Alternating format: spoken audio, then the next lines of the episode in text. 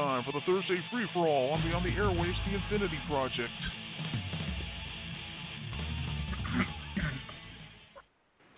Good evening, everybody. It's Thursday night, or as I like to call it, Friday Eve here at Beyond the Airwaves, the Infinity Project. And since it is Thursday, that means it's time for the Thursday free for all. We're going to have stories that'll make you laugh, think, cry, get angry, fire off a rant rocket, or five. As I do know we have some rant rocket material. Anyway, I'm your host for tonight. I am Oddball Extreme, and I'm currently joined on the line by two of my crazy cohorts. First, we have Red Ranger Tim. Good evening to you, sir. Good evening, Mattia. We also have our AZ magician on the line. Good evening to you, Medea. Good evening, everybody. How went your day today? Pretty good. And we also have Ashley in the chat room as well. So Hello, got a nice- Miss Ashley. All right. Oh, here's Ray. Oh, don't get me oh. started. Sorry, we're both tired. Oh my. All right. Well, let's see. We've had a lot of stories popping up like in the last week or so.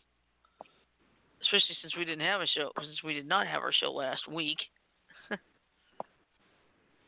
but let's see. There's a whole lot of things that JJ had posted. And let's see. Well, there's a lot of them here, and a lot of, and some of these, some of these are rant rocket worthy too. But you know what? I think- rant rockets and feel good stories. You know what I'm gonna do? Start with something funny, Okay. and that something funny is um, hmm, send someone a chocolate dick. Oh yes. Oh my. Oh You thought the yes. I buttholes was saw fun? that. Perfect chocolate replica of a penis.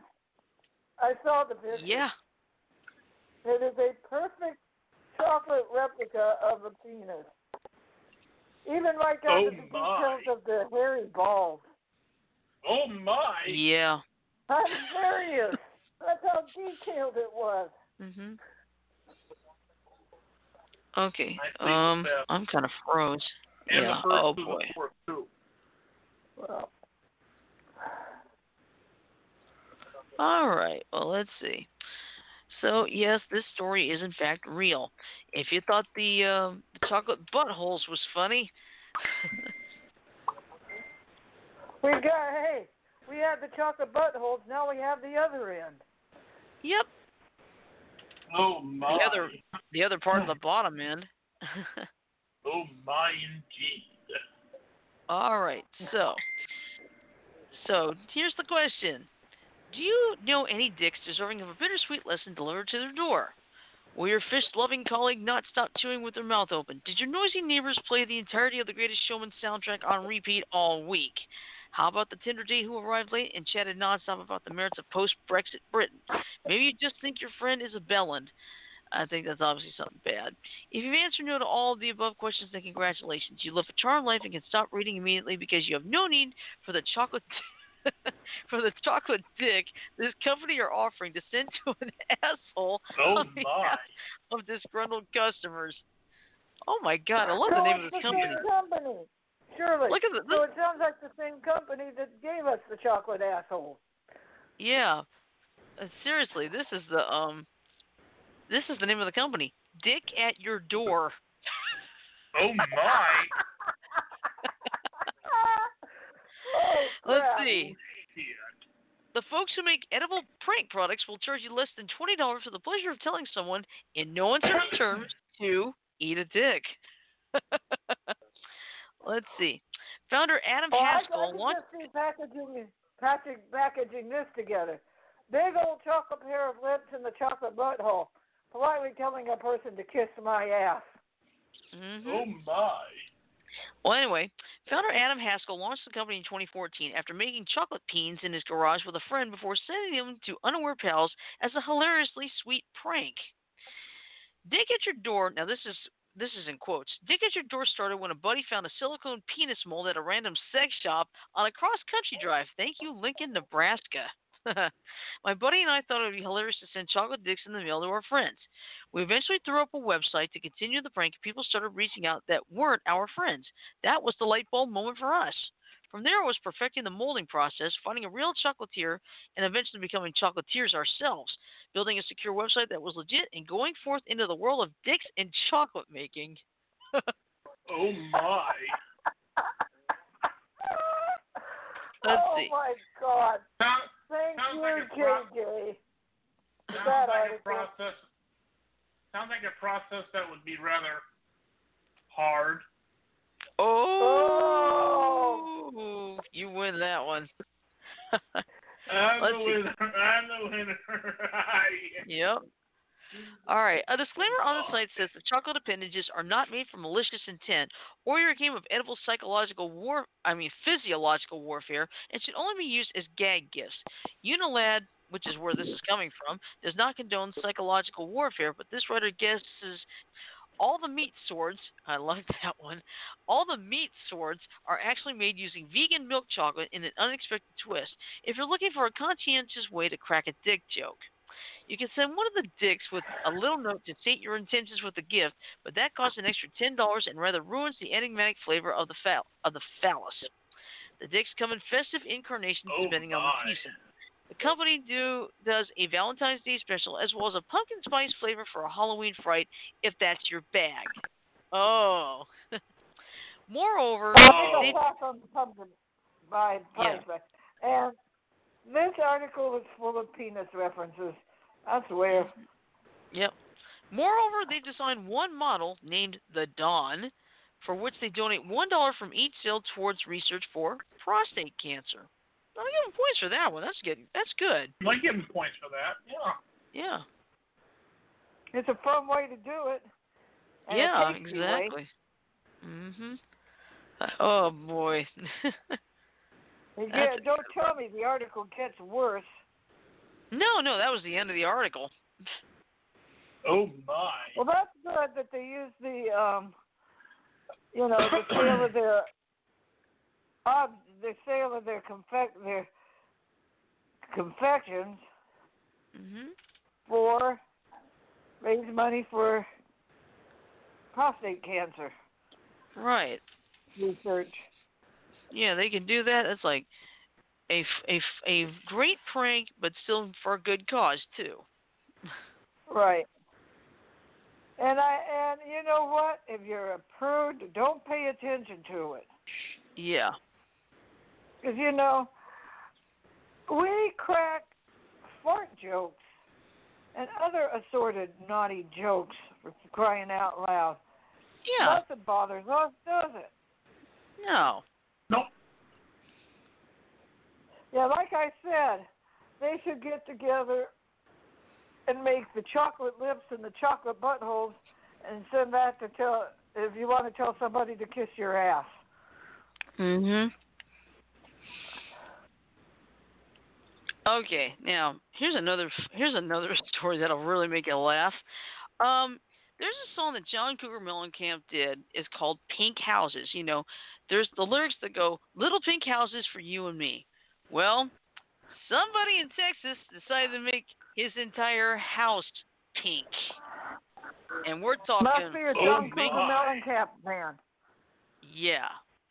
But this, I'll tell you this: there's a pink house in Texas, but this is not little, Oh my. not by any means. So, I saw this. I, oh, that's one I got to put in there.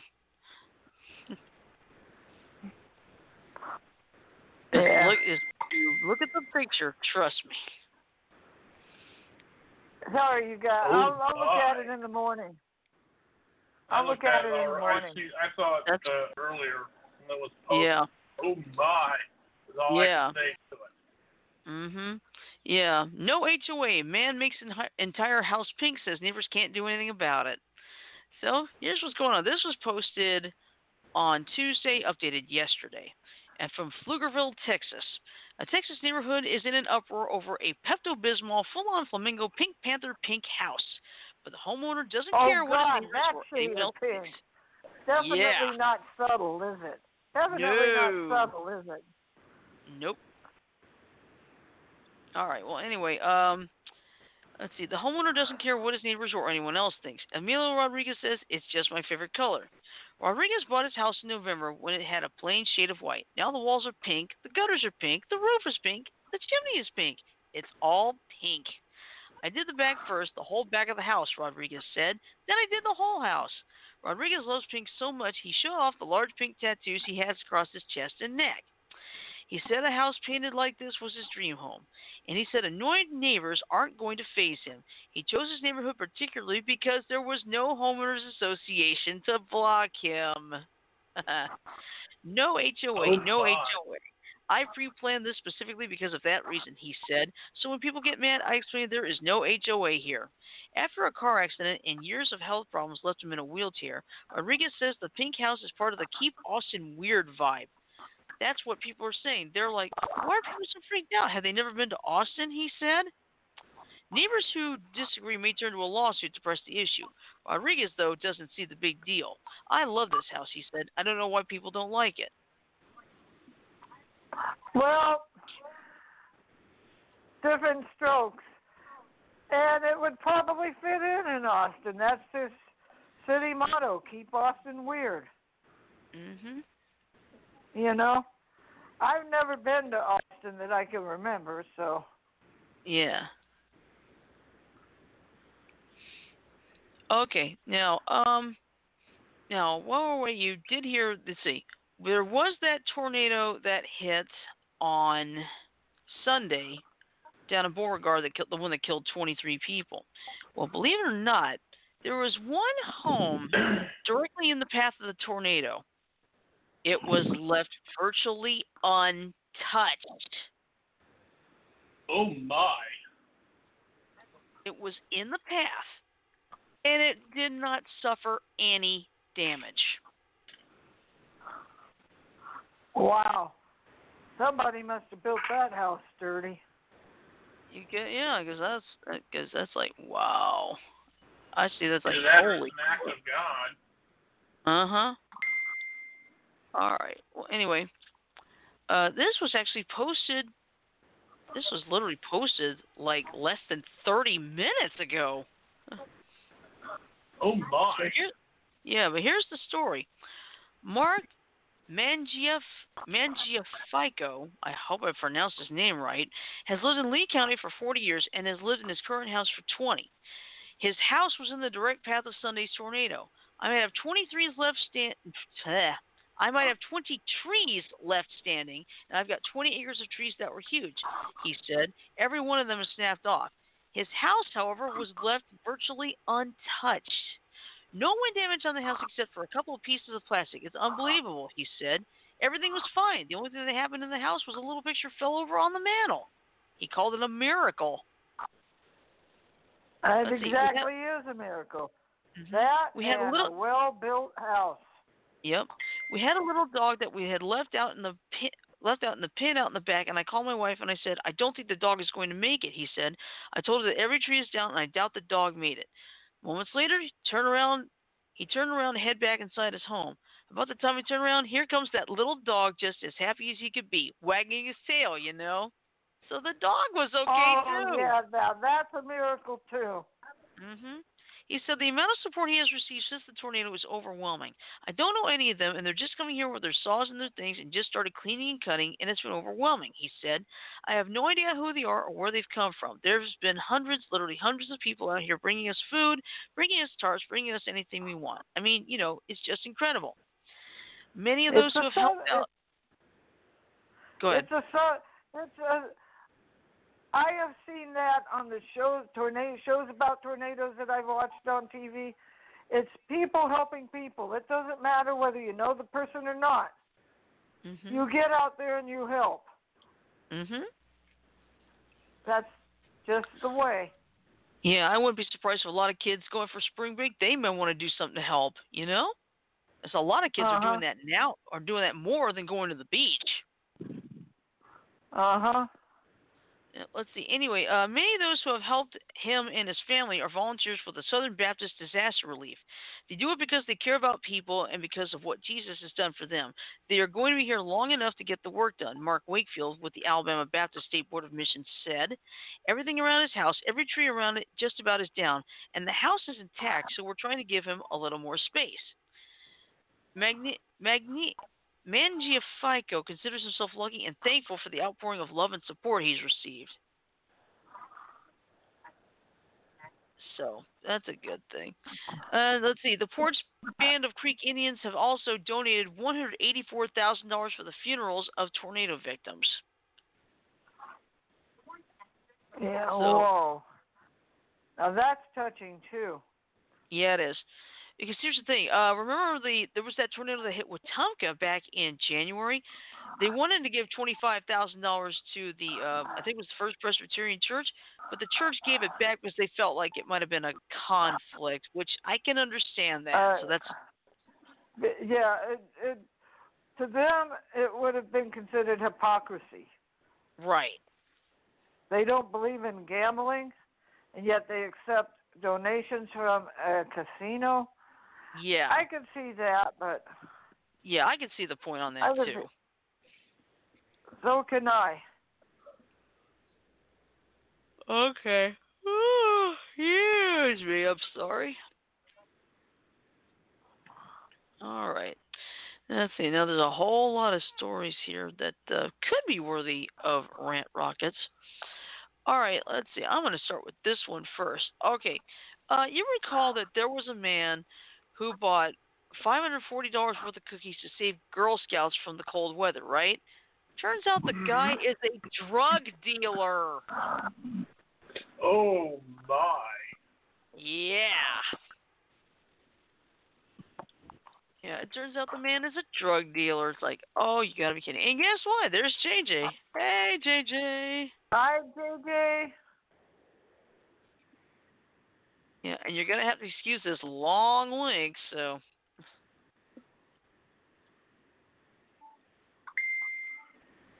All right. And this is courtesy of VT News, and this was posted just two days ago on March 5th. Uh, let's see. One act of kindness between a good Samaritan and a pair of Girl Scouts selling cookies soon turned into a viral story last month, with thousands sharing the heartwarming tale. Emerson and Maya were selling cookies on a cold night outside a grocery store in Greenville, South Carolina, when their evening was greatly improved by a passing man. The unnamed stranger bought seven boxes, which amounted to forty dollars, telling them to keep the change. In a since deleted Facebook post, Carla Car Carlia Carl Carlia Dillard explained that he then returned to the table, telling them to pack up all your cookies. I'm taking them all so y'all can get out of this cold. According to Dillard, he eventually spent $540 on cookies, and as she shared this on the social media post, along with the photo of the man alongside the two girls. What an amazing soul. It was about 34 degrees outside that night, and we were there for about two hours already before he came, Dillard told CNN. We were all shocked. The girls were very excited and thankful. At the time, the man went un- unidentified, but that soon changed. Now we know the helpful stranger to be Detrick McGowan, although he has made the news for something far less wholesome. McGowan was recently arrested on federal drug charges, with authorities taking him in on Tuesday morning. These charges include conspiracy to manufacture and distribute heroin, cocaine, and fentanyl. The released indictment reveals that, along with 10 others, McGowan conspired to import drugs from Mexico into the United States, and that when the group was arrested, over $1 million in cash was confiscated. So the Girl Scouts have said they saddened to discover the unfortunate turn of events in South Carolina. It is unclear whether the money he gave them is now linked to the case or whether they'll have to give it over to the authorities due to its connection to his operation. In a statement, the organization concluded, and, and this is their words We want to assure the public that all of our girls are currently safe, that all proper safety protocols were followed during the sale, and that at no time were any of our girls or volunteers threatened. The troop had no way of knowing who they were dealing with, and every reason to assume a good Samaritan wanted to help power amazing Girl Scout experiences through the Girl Scout Cookie Program. An official from the DEA confirmed that the release of the viral photo was coincidentally taken close to the date of his arrest and played no part in identifying the suspect. McGowan was arrested at his home in Laurens County, South Carolina, after, after a grand jury case began investigating in 2018. In addition to his arrest, cash and other assets were seized from the defendant. McGowan has reportedly been charged with eight drug related counts, including conspiracy to import controlled substances, conspiracy to possess with intent to distribute controlled substances, and the distribution of heroin. Bad person does good. Unfortunately, he had to, he had to answer to the shit he pulled. Yeah. yeah, and our friend the Joker, he usually doesn't come on on Thursdays. He says, "Have a great show tonight." Thanks. Thank you, sir. Yep. You have a Yeah. nice one too, Mr. Joker. Yup. Excuse me, I'm sorry. I'm getting tired already. Oh my. Yeah. Yeah, let's see. Uh, let's see. We need something rant rocket worthy, and I think Yeah, we.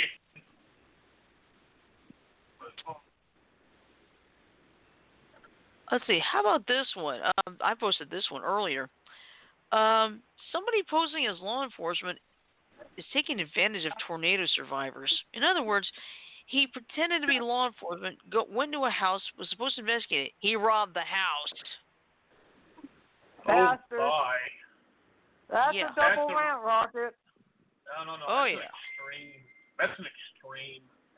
Yeah, well, I'm going to post the link first, then I'll I'll fire off Yon Extreme Rant Rocket. And JJ said, "Hello, Shirley and Janet. Hello to you too, JJ."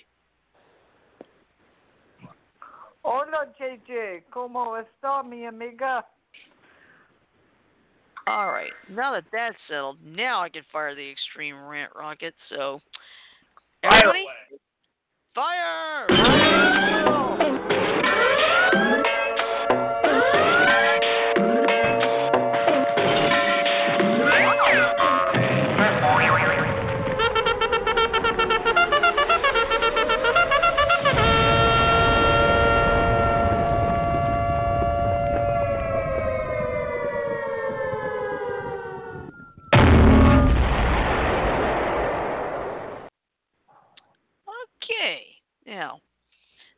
posted this afternoon. So, and here's the story. This is out of Lee County, you know, the same county that got hit on Sunday.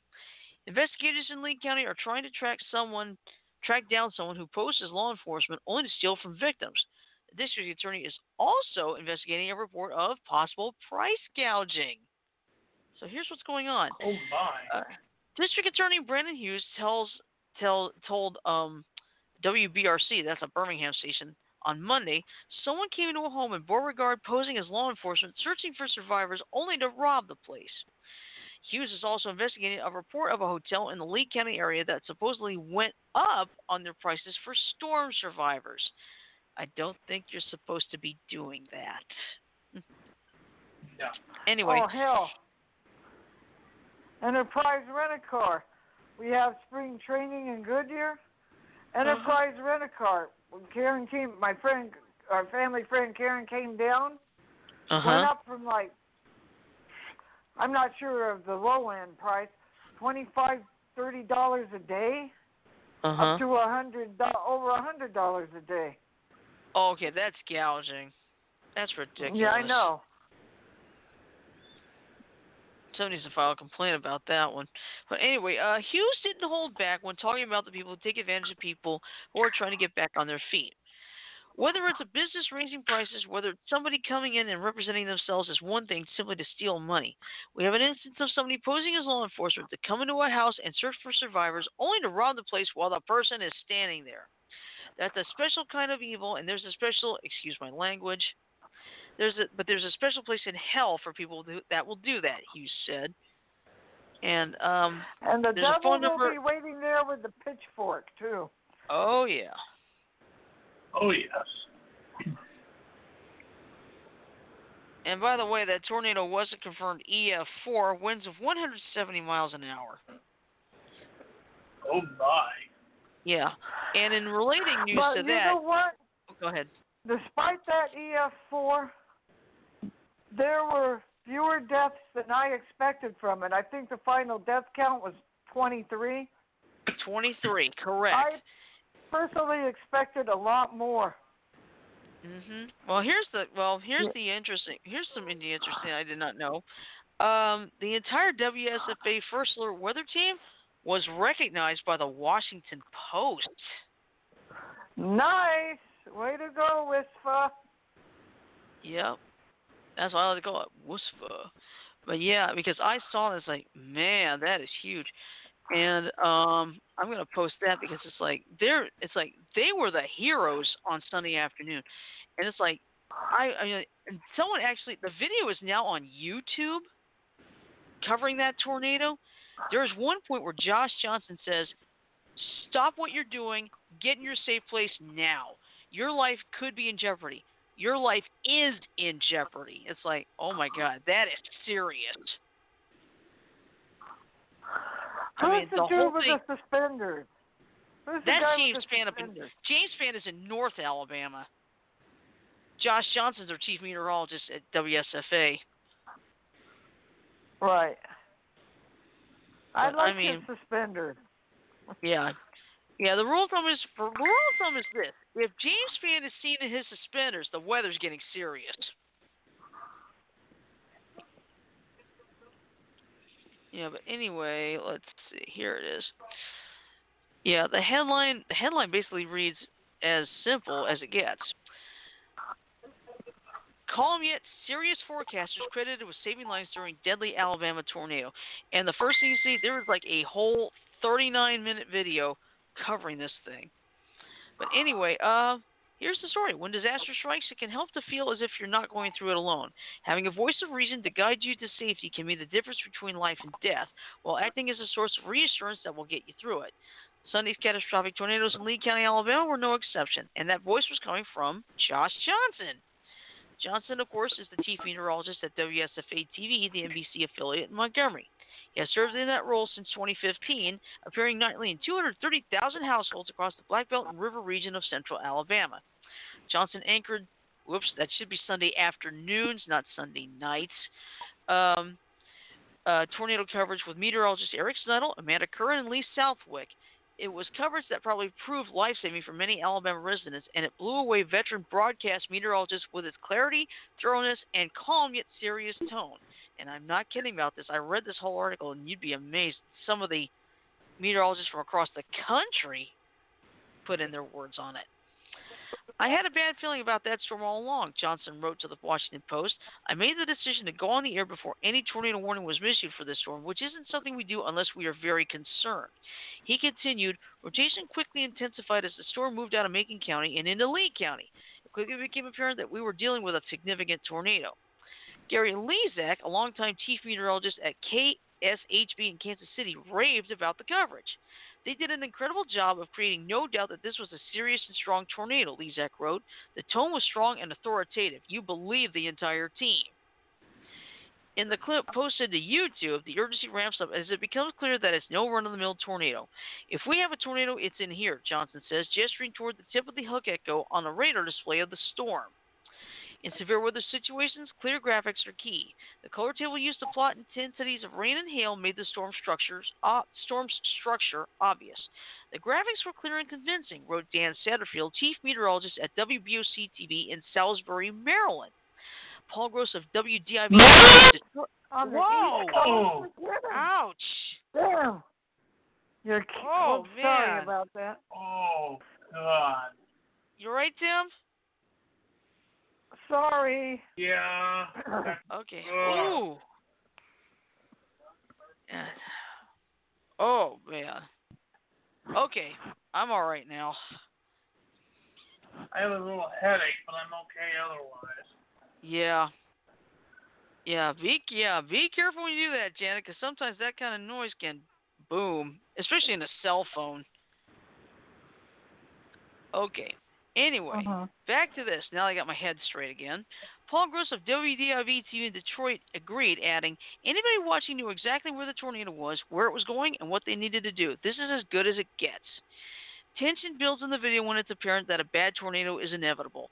This might be one of the strongest signatures we've seen all day, says Johnson, tossing to Eric Snitil. Yeah, Snitil says this thing may be on the precipice of producing a strong tornado. And there's Eric Snitil right there. The camera then locks on Snitil, who warns these are the ty- kinds of setup that produce the big bad tornadoes. Snitil offers arrival times for the couplet of intense rotation, glancing sideways out of the shot ever so often, appearing increasingly concerned with what he's seeing. Finally, he locks eyes with Johnson. Boy, Josh, I'm just looking out of the corner of my eye at, at the way Baron has this. Uh, Baron's the radar system they use, by the way. Uh, wow. Baron is a vendor that specializes in preparing National Weather Service weather data for on air use. It's that sort of live reaction and genuine emotion that played a big part in the success of Sunday's coverage. Authenticity and relatability are the best way to convey urgency. If you feel compelled delivering coverage of a tornado, those watching that coverage will feel compelled to act too. Everyone who has done this sort this kind of coverage in a situation like that has a lead weight in their stomach, Satterfield wrote. You know that people are about to die. You search for words to convince them to do something and hope you find the right ones. Although Sunday's death toll marked the most for a tornado in nearly six years, it could have been much worse. Deep down, I knew some people were not going to survive this tornado, Johnson wrote. That is a terrible, terrible feeling. But it was important to compart- compartmentalize my emotions so that I could invest 100% of my mental and emotional effort into communicating the danger the tornado presented. My role and the role of my team was to minimize that death toll to the best of our ability. In the coverage, Johnson calls out specific roads, announcing when the circulation would arrive at each. Many viewers can't locate themselves on a television map, which is true, and many broadcasters fail to remember this, but Johnson's decision to tell viewers where each street neighborhood would be affected was vital. Before long, he pulls up a plot of correlation coefficient, a radar derived product that shows the shapes of objects in the atmosphere. Oh, wow, says Johnson, explaining what the ominous blue blob means. It's the eeriest radar signatures you'll ever see. The part of debris violently being tossed about miles above the ground. That's when you know it's as bad as it gets. I'll tell you what, your life may be in danger, says Johnson, pointing to streets downwind of the monster tornado. Rather, your life is in danger. Well, actually, his words were, Your life could be in jeopardy. No, your life is in jeopardy. The radar remains uncluttered, echoing Josh's tone. This is it. It's a matter of life and death. The data was clear, Johnson said in hindsight. The tougher part was to communicate the danger in a way that motivated people to take cover immediately. After 20 minutes of tracking the funnel's every move, it becomes clear to Johnson that, uh, and his team that the twister has finally disappeared. But the threat's not over. We have another storm about to move over the exact same areas that were just hit, Snitil says, and it's true. This would go on to produce another large tornado that would churn at times only a mile south of the path left by the first. I did not know about the second one. I can only imagine how many lives were saved by Josh Lee and Eric, Gross wrote. This is the moment that all broadcast meteorologists hope they never face, but learn and train their entire careers to excel at. Scott Duff, who's WSFA's news director, was humbled by the outpouring of kindness the community showed in the wake of Sunday's tragedy. The community was very appreciative of our coverage and the accuracy we provided, he wrote. Once viewers saw the tornado damage, donations began pouring in. Our generous viewers came together to raise nearly $117,000. The station teamed up with the Red Cross to produce a Together for Alabama relief drive, and other stations across the state were doing it too. We have earned the community's trust, Duff wrote. The team at WSFA may find its, may again find itself covering severe storms over the weekend. Storm Prediction Center expects a wave of low pressure to spawn severe th- storms Saturday, concentrated over southwest Tennessee, northern Mississippi, and west central Alabama. The th- will shift east on Sunday, stretching from the Carolinas through Georgia and eventually to hard hit areas of southern Alabama. Johnson is prepared for whatever Mother Nature throws his way, ready to draw upon the lessons learned Sunday. We can't bring those people back, but we will make sure they didn't die in vain, he wrote. We will study this event, we will learn what worked and what didn't work, and we'll never stop working to make sure we are better for the next violent tornado that strikes Alabama. It's not if, it's when, and we will be ready. So,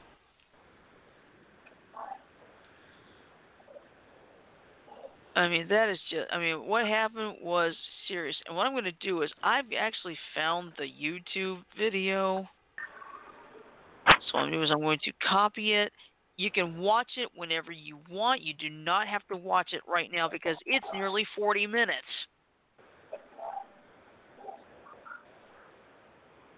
I won't. Like I said, I'll watch the links tomorrow. Yeah. Yeah, you can like watch them whenever you want. You don't have to watch them right here and now. So. Excuse me. Yeah, but there's somebody I'm surprised that hasn't come on yet. Because of the simple fact that um, you know, there's this thing going on with Michael Jackson and what is it, Leaving Neverland? Is that the name of that documentary? Yes, I believe it was. Mhm.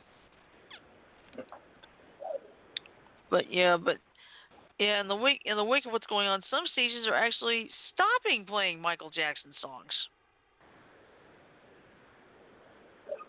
So. Well, Now me, I've never, I do not have HBO, so I don't know what this documentary looks like. So I'm going to personally keep myself out of this same here. because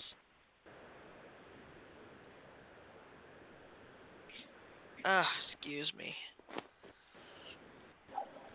Because uh, because I have not seen it, I have no idea. So I should not be talking about anything that um, you know doesn't make sense. Okay, now here's another story that'll probably require a rant rocket, and this is posted by JJ. How would you like this? Postman caught repeatedly pepper spraying small rescue dog. Oh my. Well, it's freaking for you, asshole. You know, you know how I think it's about uh, dogs and male dogs and mailmen don't get along very well. Yeah, I've asked our mail carrier. You know, I asked him if he's ever been bothered by dogs. He says once or twice, twice he's gotten barked at, but never attacked. Yeah. Yeah, so this is when JJ posted as well. Now there's no date on it, so I really don't know when this happened. But anyway, um, a postman has been caught on camera routinely pepper spraying a local family's small rescue pup. So here's what's going on. The devastated Galindo family were uh, were only alerted to the alleged animal abuse after repeatedly seeing a strange stain on the front drive of their California home. The dog's father, Alfonso Galindo, decided to investigate and so installed security cameras on the exterior of his family's house. After reviewing the footage, this is what Alfonso found. The footage shows his family's beloved seven year old rescue, Pupa, writhing around in pain as a postman exits the approach of the Galindo house in San Diego. Upon closer inspection, the father of two, not including dear Pupa, noticed the postman appeared to spray something from a canister at the poodle's face after the dog barks excitedly from behind a secure gate. The video then shows Pupa rubbing her sore face and eyes against the pavement in a clear bid to rid herself of the reportedly pepper spray like material contained in the canister. Having watched more footage from the security camera, Galindo says Pupa convulses in some sort of ritual pain when the postman passes their gate on at least nine different occasions. He told Fox 5, and this is his words Never did I suspect the mailman. Never did I suspect somebody that you trust with your mail, with your packages. It was heartbreaking. It was really heartbreaking. I'm at a loss for words. It makes me sick to my stomach. In hindsight, he says he remembers noticing the dog's eyes were bloodshot, but thought nothing of it at the time, as the redness cleared up pretty quickly. To make matters worse, Galindo says two of his children, Alfonso Jr. 3 and Regina 1, have developed respiratory problems after regularly interacting with Pupa. He believes his children's health issues are related to the chemicals in the canister contents used on Pupa staying on the dog's fur, although this hasn't been confirmed by a medical professional as of yet. Speaking to WDSU, the upset dad concluded, I get livid thinking about it. This is the health of my children. I believe what he's done to my family is criminal. Galindo complained to the USPS last week after making the discovery last Tuesday. The delivery company issued a statement following an internal investigation. On behalf of the United States Postal Service, we want to apologize to the Galindo family and Pupa. We do not condone our employees behaving in a manner which is not professional and courteous. The appropriate personnel and corrective action will be taken as well as training given to all local letter carriers. The mailman in question is, uh, remains unidentified to the public. Dog lovers would get on his ass, ass if he was identified. Yep.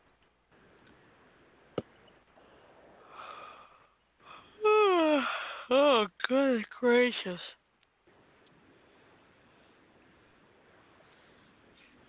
Okay, All right. now here's Next. a. All right, all right. Actually, got another good news story. how would you like? thi- How would you like to be like this high school senior? She's been accepted to go to college in 39 different places. 39 colleges have accepted her. So it's like, oh boy, I wonder which college she's gonna go to.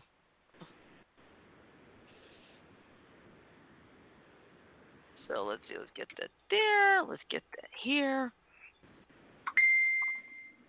But yeah, this was posted yesterday, updated today. So this is out of Douglas County, Georgia, courtesy of Fox 5 Atlanta. A Douglas County high school senior will soon have a big decision to make. Jordan Nixon, 17, has been accepted to 39 colleges and universities. She is trying to determine which one she will attend. I wanted to challenge myself, says Nixon. Let's see. That was the most important thing for me, just to show others anything is possible and that anyone can accomplish it too. Which is true, she's right. Additionally, listen to this part. The schools has the schools have offered her more than 1.6 million dollars in scholarships. Wow. Yeah, She doesn't mind impressive. going to college for the rest of her life. She could use all that scholarship money go to each Mhm. one of the colleges of her choice. Yeah. But anyway, Nixon, who served as co captain of her school's cheerleading team and is a member of the Chick fil A Leadership Academy, says her first acceptance letter came from Grambling State University.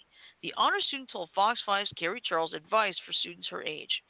Don't invest yourself in social media because at the end of the day, what does it do for you? said Nixon. You just need to do something yourself and don't pay attention to what others say. She's got that right. Nixon hasn't decided on which school she plans to attend, but she does plan to study international business.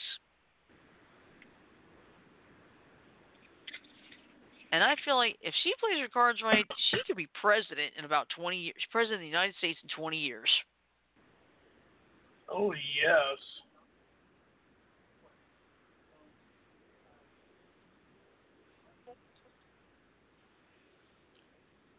Yeah. Anyway, next article. Let's Can I, see. can I go ahead and do mine before we forget about Oh it? yes. Oh yeah. That's right. You do have something. I wanted to delay. I wanted to delay doing mine because I was still finishing up my dinner. But uh, I got actually got two articles on effectively the same subject, or the subject and the linked subject. And this is something that was posted today on Polygon. That think Okay. I, have not. I have not shared this with the group. If you could put this in the chat room for me, I appreciate that. All right. Uh, we'll do. How many? How many of you are Disney fans? Um, Well, I'm gonna say kind of, sorta. Not really big, big, but Have you seen a lot of Disney movies throughout your lifetime?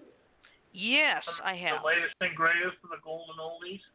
Yeah. And are you familiar with Disney's vaults? Yes. Yes. What if I What if I told you you can just safely disregard the vault here on out? I I I have read that. Yeah, I actually read it We- somewhere. So yes. Yeah. Uh, in, in the past, we talked about Disney uh, launching their own streaming service. Mhm. Well, today they they provided a bit more information on that. In particular, that Disney's new streaming service will include, and I quote, the entire Disney motion picture library. Mhm. And I emphasize the word entire. So here's the story. Disney Okay. streaming service called Disney Plus will be launching later this year. Shortly after it does, CEO Bob Iger says it will contain the entire Disney motion picture library. That means the iconic Disney Vault is effectively dead. Disney's catalog of films dates back to the 1920s. It includes cultural touchstones such as Dumbo and Snow White, alongside modern classics like Frozen and Zootopia. But traditionally, Disney has only made individual titles available on home video for limited periods of time. Once the run of The Little Mermaid on Disney DVD and Blu-ray has sold through, for instance, it's back into the vault until it's released again. Once Disney Plus goes online, however, uh, Iger says that marketing trick will simply fade away. From today's investor meeting held in St. Louis, and I, and I quote from that the service, which I mentioned earlier, is going to launch later in the year, is going to combine what we call library product, movies, and television with a lot of original product as well. Movies and television. And at some point, fairly soon after launch, it will house the entire Disney motion picture library. So the movies that you speak of that traditionally have been kept in a vault and brought out basically every few years will be on the service. And then, of course, we're producing a number of original movies and original television shows as well that will be Disney branded. Shows confirmed as coming to Disney Plus include a live action Star Wars series called The Mandalorian, which will be directed by Jon Favreau of Iron Man and Iron Man 2, who gave Mhm. voice to Rio Durant in Solo, a Star Wars story. Iger also stressed that newer films will find a home on Disney Plus within a year of their theatrical release. It's going to combine both the old and the new, Iger continued. All the films that we're releasing this year, starting with Captain Marvel, will also be on the service. No release date for Disney Plus has been announced, but it is scheduled to launch sometime this year. Now, before I go on to quote part two end quote, that sounds like a pretty hefty deal just by Disney's own standards. I mean, we're, Yeah. we're accustomed to how many years? Oh, we'll just bring this out for a little while, and then we'll just shove it in the vault and forget about it for a couple of years. Of course, then you know it's time for a new generation to experience it and bring it back out. Mhm. So that's to, that, that that thought process is actually going to lead us into part two, which is kind of directly related to that. So if Disney's going to launch their streaming service, what does that mean for people who subscribe to Netflix? Ah. Which, as you know, currently has Disney stuff on it. So we're Hmm. going to follow up with another pair, uh, Polygon article posted uh, last February. And the reason this is, you know, a year old, you have to remember that this is going to include a number of things that are still not yet finished. Mhm. So, for a while now, Disney has been publicly discussing plans to take its movies off of Netflix and use them to launch a streaming service of its own. Disney chairman and CEO Bob Iger reiterated the company's strategy during an investor call yesterday, confirming that films from the Disney library won't leave Netflix anytime soon, and that the company is still figuring out how to handle its content from its pending acquisition of much of 21st Century Fox. Let's sort out the ways in which this will affect your access to all this stuff. Now, bear in mind that acquisition and all that, that's all still in, in progress. That's not done yet. So the- Mhm. even though this article is a year old, it's still very relevant. Disney and Netflix signed their current agreement back in 2012, giving Netflix the exclusive U.S. rights to Disney films during what is known as the pay TV window, a movie's first availability on TV after it hits DVD, Blu-ray, and digital home video platforms. The movies in question include content from Walt Disney Studios, such as Pirates of the Caribbean, Dead Men Tell No Tales, Disney animation, such as Moana and Zootopia, Pixar, such as Finding Dory and Cars 3, Marvel Studios, such as Captain America Civil War, and Lucasfilm, such as Rogue One, a Star Wars story. The deal did not take effect for new films until 2016, which is why Netflix currently offers 2017's Guardians of the Galaxy Volume 2, but not its 2014 predecessor, and 2016's Rogue One, but not 2015 Star Wars The Force Awakens. Disney and Netflix also signed a separate simultaneous deal for catalog titles, such as 1941's Dumbo and 1998's Mulan. All of that will change in the near future. Disney announced last August, that being August 2017, that it planned to end its licensing agreement with Netflix and pull some of its content off the service so it can launch its own streaming platform. Here's what that means.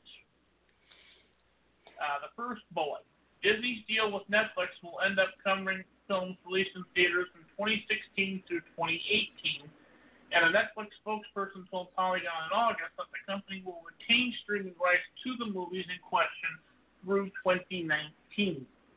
In other words, Netflix subscribers in the U.S. will still be able to stream films such as Rogue One until at least the beginning of 2020. Iger noted during the investor call that Netflix will have rights to the films that were made in 16, 17, and 18 for quite a long period of time thereafter and said that Disney will also get a window to stream those movies itself during that time. The existing deal would cover recent theatrical releases such as Thor Ragnarok and Star Wars The Last Jedi, plus upcoming films like Black Panther and Incredibles 2. Everything from Disney that hits theaters in 2019 and beyond, whether it's from Disney itself, Lucasfilm, Marvel, or Pixar, will appear on Disney's own streaming service. Disney is targeting a launch in late 2019 and has not announced pricing, but Iger has suggested that it will be substantially below the $10.99 monthly cost of a Netflix subscription.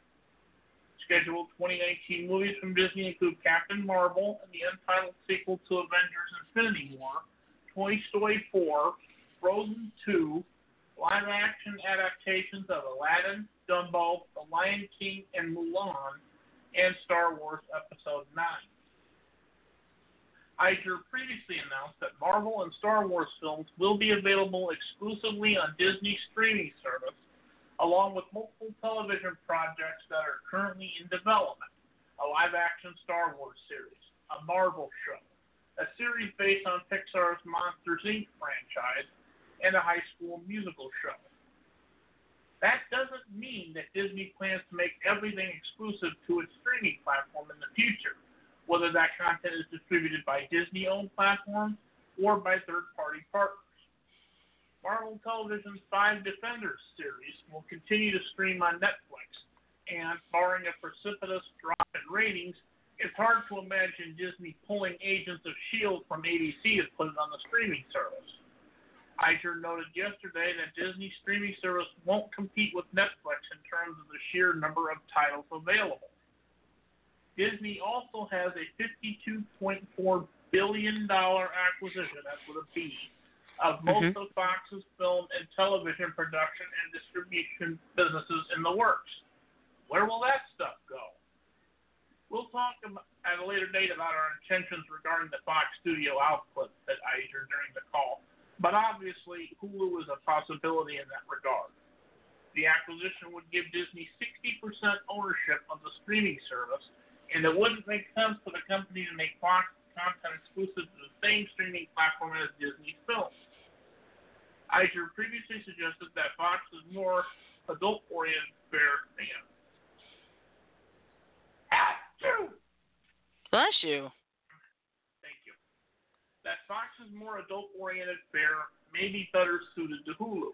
It's easy to see a world in which the Disney streaming platform serves as the home for all ages entertainment, while grown up content from Disney and Fox lives on Hulu. Whatever happens, the Fox acquisition holds a lot of potential and would give Disney a lot of options. It's ultimately our intention, and this acquisition clearly will enable this even more, to create and to ultimately grow a global direct to consumer business that will take advantage of the production output that the combined companies will have, whether it's on the television side or on the network side, said Iger. Iger added that Disney hopes to expand its production capabilities for both film and television to support multiple platforms and, in particular, direct to consumer businesses that we own. After all, Disney branded service for films and TV shows is just one streaming platform that the company is working on. Disney streaming service for sports, ESPN Plus, will go live this spring, and of course, again, that was dated in February of last year, so I don't know if that's up yet or not. Iger announced yesterday that it will cost $4.99 per month, and it will exist as an add-on within a completely overhauled ESPN app. Iger said ESPN Plus will feature thousands of hours of programming from leagues such as MLB, MLS, and the NHL, and from more niche sports like tennis, boxing, golf, rugby, and cricket. It will also offer the full ESPN Films library, including the celebrated 30 for 30 documentary series and high quality original content developed exclusively for the platform. If everything works out according to Iger's grand plan, Disney will be poised to control a massive chunk of the entertainment universe. But hey, at least we'll still be able to watch Moana on Netflix for a couple more years. yep, that's true. So basically, the way what it looks like is that we're going to have the, basically like a Disney explosion here. I think the biggest aspect of all is the fact that the new service, when it does launch, per the Mhm. article dated today, is going to have everything on it. Nothing is going to be in the vault, Ah. and I think that's key, and I think that's huge Mhm. because I think people should be free to always go back and watch Dumbo if they want, or Snow White, Yeah. or Bambi, whatever. Or in my case, and I'm not ashamed to say this on the air either, The Little Mermaid. Mhm. Yes, I actually saw that in the theater when it first came out. Yes, I still like it to this day, and I'm 40 years old. Don't laugh. But I think the fact that they're not going to be shutting these titles off for five years, ten years, whatever, I think that's going to be key, and that's I mean some stuff is going to move off of Netflix. But at least we know that Disney's plans, at least as of a year ago, were to keep it going as long as possible before making it more or less exclusive. And then that $52.4 billion acquisition of Fox, remember, that's also going to include things like The Simpsons. Oh boy. Mhm. I wonder what Disney's going to do with that. Yeah. Well, here's going to be my big question about this. They said the whole vault. There's one. There's one movie that um that has never been released. Song of the South. Uh-huh. And I think that's going to be the lone exception, I think, to all Mhm. this. Yeah. Because of the fact that it's never been released. Mhm. So, Yeah, but judging by the clock, that was a good way to end the, end the show, I, I think. mhm. So if, if you're like me and you're a Disney fan, even if not as much as you were when you were a child, this is a reason to celebrate. Mhm. But it looks like I just found I was finding an article about you know Song of the South. It looks like um, Fortune believes the chances of seeing it on Disney streaming service are pretty much zip. Um, it was groundbreaking when it was released, but chances are it will never see the light of day again. So that could that's probably going to be the one exception. But it will probably be the only exception. Yep. Well, anyway, well, anyway, we are almost out of time already. So, of course, tomorrow night is Friday. Got my four shows to review, and then it's Naughty Mad Libs for the rest of the night. I can't So, wait. bring. Yeah, me Sorry, too. Stevie Nicks. Sorry, Stevie Nicks, but I'm gonna take him. I can't wait. Mhm. Like the song, the new shoes, baby. I, I can't wait. But anyway, we're gonna wrap things up here for tonight. So please remember to follow us on Facebook, follow us on Twitter, and follow us at our website beyondtheairwaves.weebly.com.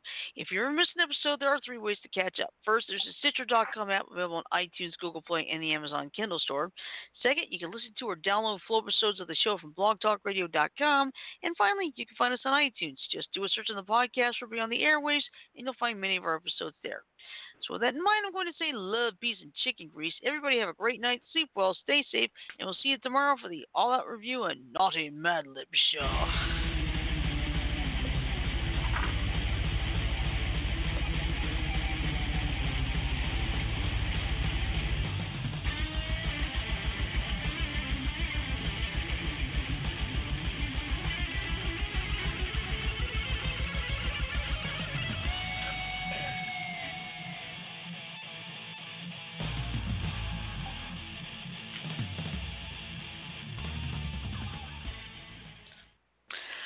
All right, that is all for tonight. But before we go, you know what we do here.